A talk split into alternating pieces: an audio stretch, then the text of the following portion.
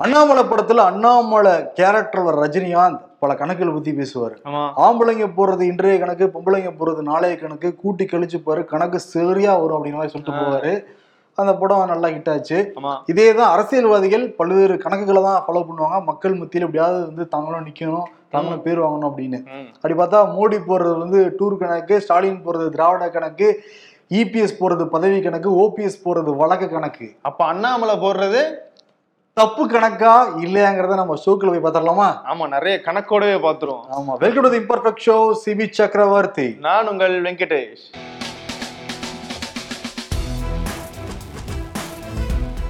R ஆசா அந்த பேசியதை எதிர்த்து கோவையில் வந்து பிஜேபியினர் இந்து முன்னேற எல்லாரும் சேர்ந்து ஒரு ஆர்ப்பாட்டம் பண்ணாங்க.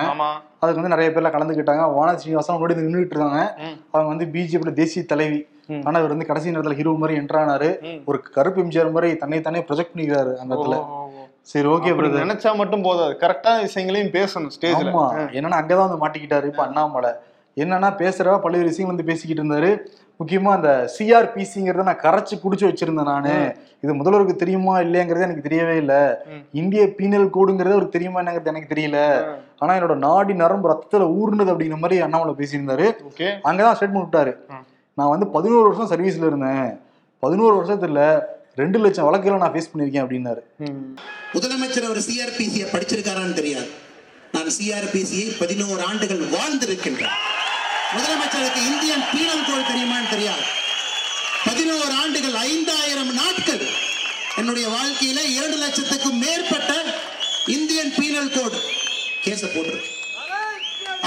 ஆணிவேராக அந்த சட்டம் தெரியும் சகோதர சகோதரிகளை. இந்த கணக்கு உண்மையா அப்படின்னு பதினோரு வருஷம் அஞ்சாயிரம் நாலு ரெண்டு லட்சம் வழக்கு. அதாவது முன்னாடி இருபதாயிரம் புக்கு படிச்சேன் அப்படின்னு சொன்னாப்ல அதோட நீச்சி பிரதர் ஆமா கூட ஒரு ஜீரோ சேர்த்துக்கலாம். இப்ப அடுத்த ஜீரோ சேர்த்துக்கிட்டே போவார் நினைக்கிறேன். ஆமா. பதினோரு வருஷம்லாம் அவர் வந்து பதவியில இல்ல. அவர் ரெண்டாயிரத்தி பதினொன்னு ஐபிஎஸ் பேட்சா வந்து செலக்ட் ஆகி வராரு. அதுக்கப்புறம் ஒரு ஒன்றரை ரெண்டு வருஷம் அவர் ட்ரைனிங் எடுக்கிறாங்க. ரெண்டாயிரத்தி பதிமூணுல தான் அவருக்கு பெங்களூர்ல கர்நாடகால போஸ்டிங்கே கொடுக்குறாங்க. ரெண்டாயிரத்தி பத்தொன்பதுல ரிட்டையர் ரிசைன் பண்ணிட்டு வெளியே வந்துடுறாரு. அப்படி கணக்கு பார்த்தா ஆறு ஆறு வருஷம் தான் அவருடைய சர்வீஸ் காலமே. எக்ஸாக்டா பார்த்தோம்னா அஞ்சு வருஷம் ஒன்பது மாசம் தான். அதுல ட்ரைனிங் பீரியட் பாக்குறப்ப. ரெண்டு வருஷம் ரெண்டு மாசம் போயிடுச்சு. மொத்தம் எல்லாத்தையும் நீங்க சேர்த்தா கூட எட்டு வருஷம் ஒரு மாசம் தான் ஆமா. ஆனா கூட பதினோரு வருஷங்கிறாரு மூணு வருஷம் எக்ஸ்ட்ரா போட்டுக்கிட்டாரு. சரி ஓகே இது ரெண்டு லட்சம் வழக்குங்கிறது ஒரு ரிட்டையர் ஆபீசர்கிட்ட பேசணும் brother. அவருடைய வாழ்நாள்ல கூட ரெண்டு லட்சம் வழக்குலாம் நான் ஃபேஸ் பண்ணது ரிட்டையர் ஆனவரே ஒருத்தர் பண்ண முடியாத வருஷத்தை ஆறு வருஷத்துல ஒருத்தர் பண்ணியிருக்காருங்கிறாரு. மிகைப்படுத்தி மிகைப்படுத்தி பேசிக்கிட்டே இருக்காரு இவரு. அவரு சொன்னபடி பார்த்தா பதினோரு வருஷத்துல ரெண்டு லட்சம் வழக்கு ஃபேஸ் பண்ணாருன்னா ஒரு நாளைக்கு ஐம்பது வழக்குல ஃபேஸ் பண்ணிருக்கணும் அவரு. ஆனா நம்ம கணக்குப்படி பாக்குறப்ப அந்த ட்ரைனிங் பீரியடே சேர்த்துக்கோங்கன்னு வச்சுக்கோங்க. ட்ரைனிங் பீரியடே சேர்த்துக்கோங்க. அவர் சொன்ன மாதிரியே இந்த லிங்க்டின் ப்ரொஃபைல்லே போய் பார்த்தா எட்டு வருஷம் ஒரு மாசம் தான் ஆகுது. அப்படி போய் போட்டு பார்த்தாலுமே ஒரு நாளைக்கு அறுபத்தி ஏழு கேஸ் வந்து ஒரு டீல் பண்ணிருக்கணும். இது சாத்தியமா? எதுக்கு வந்து இவ்வளவு வந்து அடிச்சு விடணும்? எதுக்கு இவ்வளவு வரணும்? அறுபத்தி ஏழு கொஸ்டின் ஒரு ஒரு எக் ஒரு டீச்சர் கூட அறுபத்தி ஏழு பேப்பரை திருத்த முடியாது அவ்வளவு சீக்கிரம். ஆமா. இதுல வந்து என்னன்னா லீவு நாட்கள்லாம் இருந்திருக்கும். ஒரு லீவே போடாம செஞ்சிருந்தா கூட சொல்றேன் பிரதர் அறுபத்தேழு வழக்குகள்லாம் போட முடியுமா? அடுத்து என்னன்னா நீங்க சொன்ன ஒரு ஜீரோ சேர்த்து தமிழ்நாட்டுல ரெண்டு கோடி பாய் பிஜேபி தொண்டர்கள் இருந்தாலும் இருக்காங்கன்னு சொன்னாலும் சொல்லுவாரு. சொல்லுவாரு. அடுத்து அது வந்து இருபது கோடியா மாறிடும். அவர் அவர் பாலிசி எல்லாம் முட்டைக்கு மேல முட்டை வச்சா எட்டு ஆயிரும் அப்படின்னு நினைக்கிறாரு? முட்டைக்கு மேல முட்டை வச்சா எட்டு ஆயிரும் அப்படின்றது அவருடைய கணக்கா இருந்துட்டு இருக்குது. ஆனா என்னன்னா பிரதர் இந்த மாதிரி நம்பகத்தன்மை இல்லாத பேச்சு தான் அவர் மேல வந்து மேலும் மேலும் குற்றச்சாட்டை வைக்குது. வந்து திருவள்ளூரே ஒரு ஒரு விஷயம் சொல்லியிருக்காரு. தன்னெஞ்சறிவது பொய்யற்க பொய்த்த பின் தன்னெஞ்சே தன்னை சுடும். சாலவன் பாப்பையா உரையில ஐயா அவர் உரையில என்ன சொல்லியிருக்காருன்னா தான் நெஞ்சு வந்து பொய்ன்னு ஒரு விஷயத்த நினைச்சதுக்கு அப்புறமும் வெளிப்படையா சொன்னா அது மக்கள்கிட்ட எல்லார்கிட்டயும் பொய்ன்னு தெரிய வந்துச்சுன்னா. தன் நெஞ்சே தன்னை சுடும். இவ்வளவு பேர் வந்து சுட்டி காட்டிட்டே இருக்காங்க. தன் நெஞ்சு வந்து சுட்டுச்சா இல்லையாங்கிறத அண்ணாமலை தான் வெளியே வந்து வைக்கணும் ஆமா. விளக்கணும். இது ஆனா பாஜக வரலாறு பார்த்த வரைக்கும் ரெண்டு தான் நடக்கும். ஒண்ணு அது வந்து நாங்க சொல்லவே இல்லை அப்படின்னு சொல்லுவாங்க. அப்படி இல்லாட்டி பொய்யை திரும்பி திரும்பி சொல்லி அதை உண்மையாக்க பார்ப்பாங்க.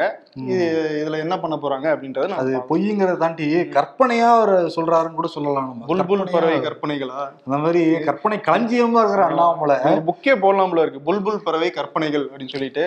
சரி இந்த கணக்கு எப்படிங்கிறத நீங்களே வந்து முடிவு பண்ணுங்க. இந்த கணக்கு சரியா இல்லையா? ரைட் அப்படியே கோயம்புத்தூர்ல இருந்து அப்படியே ஃபோக்கஸ் எடுத்து பாண்டிச்சேரிக்கு வாங்க அங்கேயும் பிஜேபி சம்பவம் பண்ணிருக்காங்க.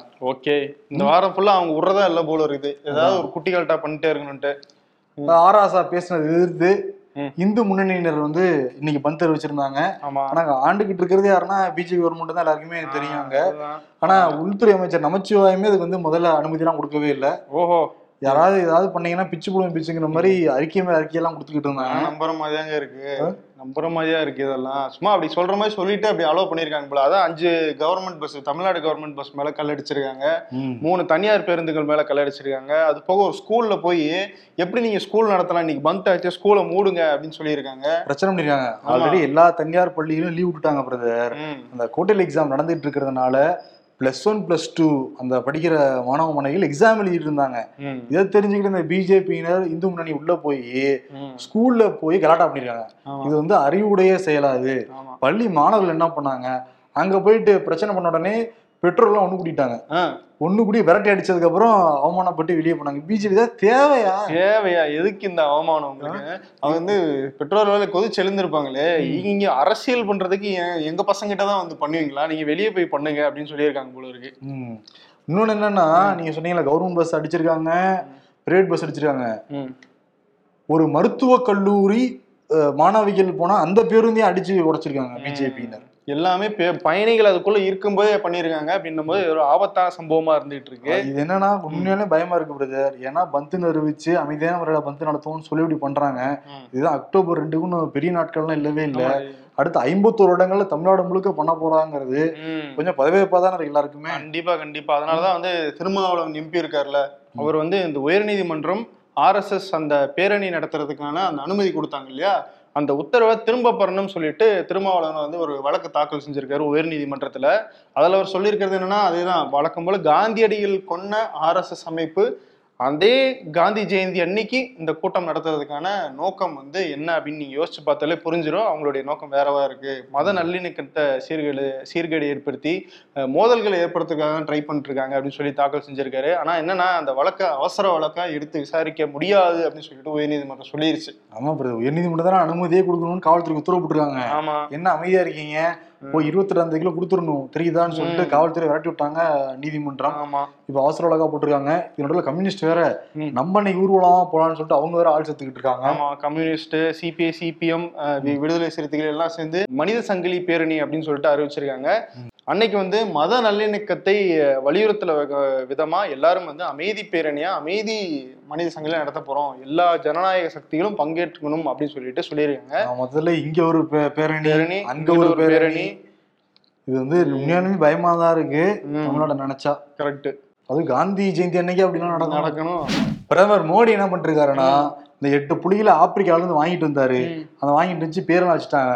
இப்ப அது வந்து ஒரு கேம்பெயின் பண்ண போறதா முடிவு பண்ணிருக்காங்க. அதுக்கு வந்து பேர் சொல்லுங்கன்னு கேட்டுக்கிட்டு இருக்காரு பிரதமர் மோடி. ஒண்டி புலி அப்படின்ற மாதிரி ஏதாவது நம்ம சஜஸ்ட் பண்ணணும் அப்படின்னு சொல்லிட்டு அவர் கேக்குறாரு. கேட்டிருக்காரு. அதை எப்படி பராமரிக்கிறது? உங்களோட ஆலோசனைகள் எல்லாமே நீங்க என்கிட்ட சொல்லலாம். விலங்கு எப்படி பராமரிக்கணும்னு நம்ம ஆலோசனை சொல்லுவாங்க கேட்டுப்பாங்களாம். ஆனா நம்மள இது எல்லாம் எதிர் என்ன எதிர்பார்த்துக்கிட்டு இருந்தோம். ரெண்டாயிரத்தி பதினாலு தேர்தல்லையே சுவிட்சர்லாந்துல இருந்து கருப்பு பூனை கொண்டு வர எதிர்பார்த்துக்கிட்டு இருந்தா.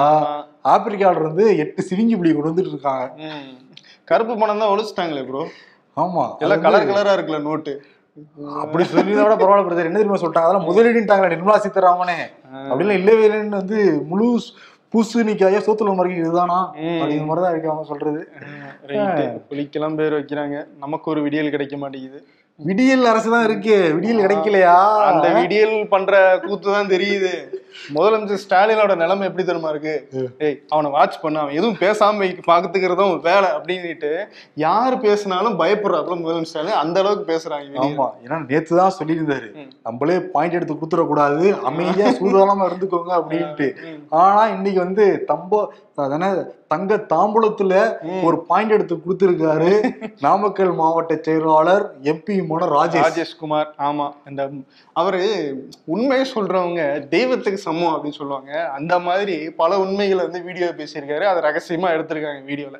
என்னன்னா மாவட்ட மாவட்டத்துல இருக்கிற திமுக உறுப்பினர்களுக்கு நான் மணல் அல்ல வாய்ப்பு கொடுத்துக்கிட்டு இருக்கேன். மத்தவங்கன்னா என்ன பண்ணுவாங்க தெரியுமா? கம்பெனிக்காரன்ட்ட கொடுத்து காசை வாங்கிடுவாங்க. ஆனா நான் கட்சிக்காரனுக்கு கொடுத்தேன். அந்த இடத்துல என் கட்சி விசுவாசத்தை நீ பார்க்கணும் அப்படிங்கிற இது காரணம் என்ன? நான் யாரையுமே இது பண்ண மாட்டேன். இப்ப எல்லாத்தையும் நான் எம்எல்ஏ கே. பி. ராமசாமி நீ மண்ணல்லாத நிறுத்திட்டேன். எல்லாத்தையும் நிறுத்திட்டேன். எந்த மாவட்டத்திலையும் எந்த மாவட்ட செயலாளரும் இப்படி கட்சிக்காரங்களை கூப்பிட்டு நீங்க அல்லுங்கன்னு சொன்னதே கிடையாது. நான் ஒருத்தமா சொன்னேன் இது எல்லாம் அந்த கம்பெனிக்காரன்ட்ட கொடுத்து பணம் வாங்கிட்டு போயிட்டாங்க. நான் ஒருத்தன் தான் கட்சிக்காரன் சேர்ந்து எல்லாம் செய்யுங்கன்னு சொல்லி கட்சிக்காரன் கையில கொடுத்தேன். அடிக்கி பண்றது ஃப்ராடுத்தன வேலை. அதுல வேற ஒரு நியாயஸ்தன் வேற அவர் நிரூபிக்கிறார் இதுல வேற ஒரு எத்திக்ஸ் அதத்துல ஆமா. எந்த மாவட்ட செயலாளராவது இப்படி பண்ணுவாங்களா? நான் பண்றேன். நான் மட்டும்தான் பண்றேன் வேற இவருக்கு அது பெருமை வேற. மேய்க்கிறது இரும இதுல பெருமைங்கிற மாதிரி தான் இருக்கிறது இல்ல அது மணலே அள்ளக்கூடாது. போய்கிட்டு இருக்க பிரச்சனைங்க.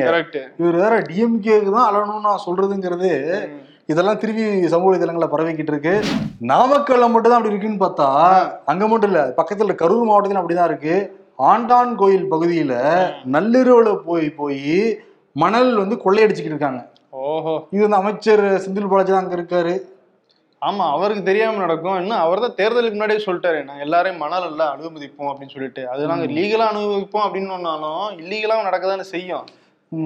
இதெல்லாம் மக்கள் வாட்ச் பண்ணிட்டு தான் இருக்காங்க. ஆமா. இது ஒன்றும் டிஎம்கே போற போக்கு சரியில்லை.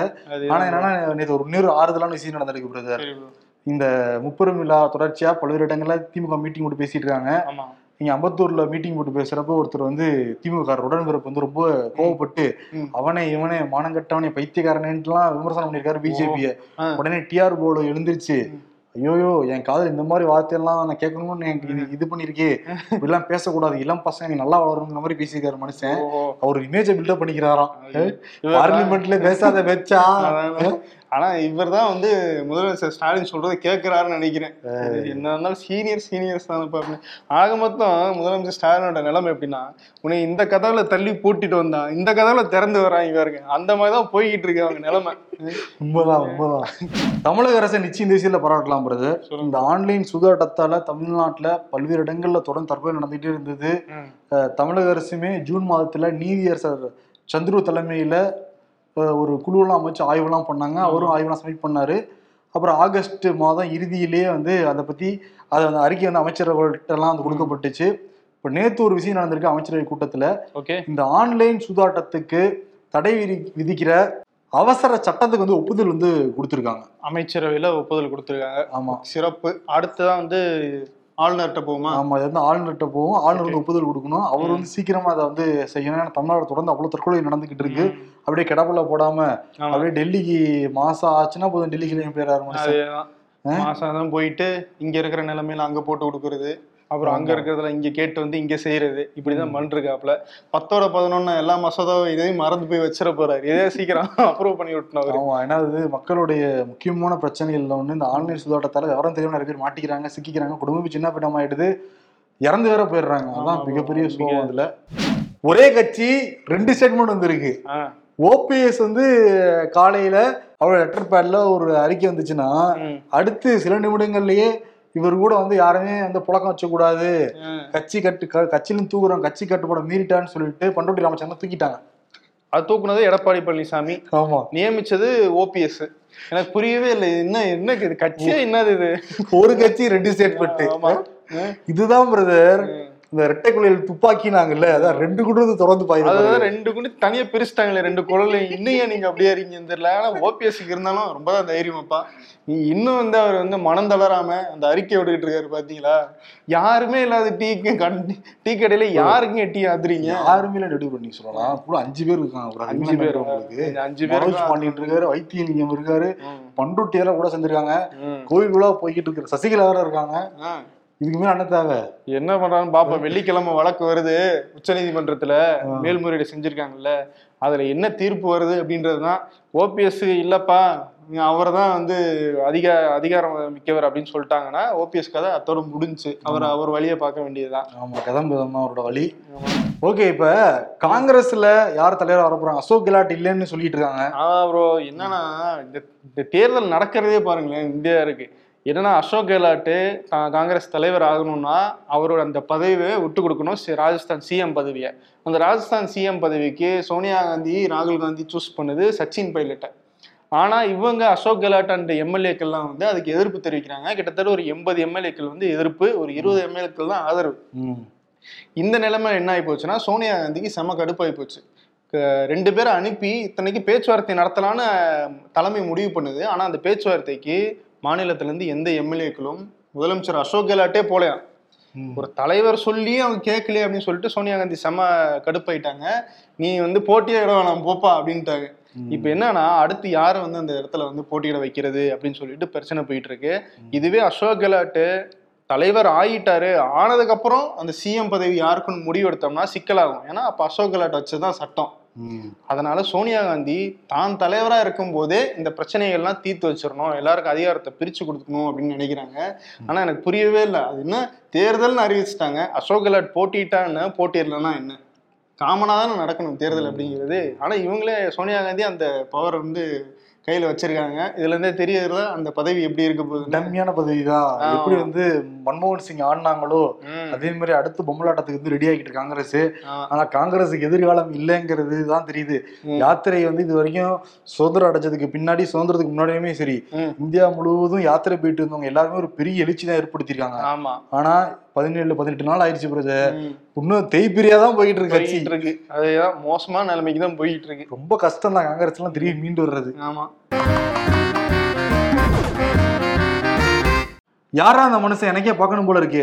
ஊரெல்லாம் சாராய கடையை திறந்து வச்சுக்கிட்டு போதைப் பொருள் இல்லா மாநிலமா மாத்த போறேன்னு சொல்லிட்டு இருக்காரு. ஆப்பிள் வாட்ச் கட்டுங்க ஹார்ட் அட்டாக் முன்னமே சொல்லிடும் சார்ஜ் போட்டிருக்கப்போ வந்துட்டு என்ன பண்றது? எந்த ஆக்ஷன் எடுக்க முடியாத சுச்சுவேஷன்ல நான் இருக்கேன். வெளிநாட்டில் போய் ரெண்டு வருஷம் மட்டும் கஷ்டப்பட்டு கார் பங்களான்னு வாங்கி வசதியுடன் வாழலாம்னு சொல்லியிருப்பாங்களே. ஆனா ஆமாங்க. ஆமாங்க. மேனேஜர் போன வாரம் ஒர்க் கொடுத்தனே என்ன ஸ்டேஜில் இருக்கு? ஓ அதுவா சார்? 95% ஃபைவ் பர்சன்டேஜ் கம்ப்ளீட் ஆயிருச்சு. கொடுத்து ஒரு வாரத்துக்கு மேல ஆகுது ஆனா இன்னும் வேலையை ஆரம்பிக்கவே இல்லை. எப்பதான் ஆரம்பிக்க போறீங்க? ஐயோ சார் உண்மையிலேயே 95% ஃபைவ் பர்சன்டேஜ் முடிஞ்சிருச்சு நைன்டி ஃபைவ் பர்சன்ட் பயப்படுறாங்க. ஆஹா, எய்ம்ஸ் எஃபெக்டா இருக்கும் போல இருக்கு. இன்னைக்கு அண்ணாமலைக்கு தான் பிரதர் ஆமா ப்ரோ கண்டிப்பா கொடுத்தே ஆகணும் ஆமா. என்னன்னா நமக்கு பாக்குறது தப்பு கணக்கா தான் தெரியுது. கரெக்டா இல்லையா? கரெக்ட் நம்ம மக்கள் அந்த கருத்துரை பதில் வந்து சொல்லுவாங்க.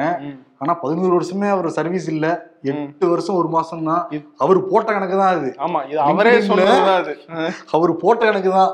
ஆனா ஸ்டேஜ் மூணு வருஷம் சேர்த்து சொன்னாப்ல ஆனா வழக்குல எத்தனை பர்சன்ட் சேர்த்து சொன்னாருன்னே தெரியல. ரெண்டு லட்சம் வழக்குகள். ரெண்டு லட்சம் ரிட்டையர் ஆபீசரே அவ்வளவு வழக்கு டீல் பண்ணது இல்லையா அவரோட வாழ்க்கையில? அதுதான்? அவருக்கு ஒரு நல்ல சீட்டை எடுத்து கொடுங்கப்பா. பொய்யா சொல்லிட்டு இருக்காரு அப்படின்ற மாதிரி. கோவில் படத்துல ஒரு பாட்டி சொல்ற மாதிரி தான் இருக்கு. தப்பு கணக்கு அப்படின்னு தெரியும். ஆனா தப்பு கணக்கு award goes to Annamalai. So அப்ப அண்ணாமலை கணக்கு? தப்பு கணக்கா. தப்பு நம்ம கொடுக்குறோம். கா. ஒரு கொஸ்டின் மார்க் கொஸ்டின் இருக்கா ஓகே ஓகே நாளை சந்திப்போம். நன்றி வணக்கம்.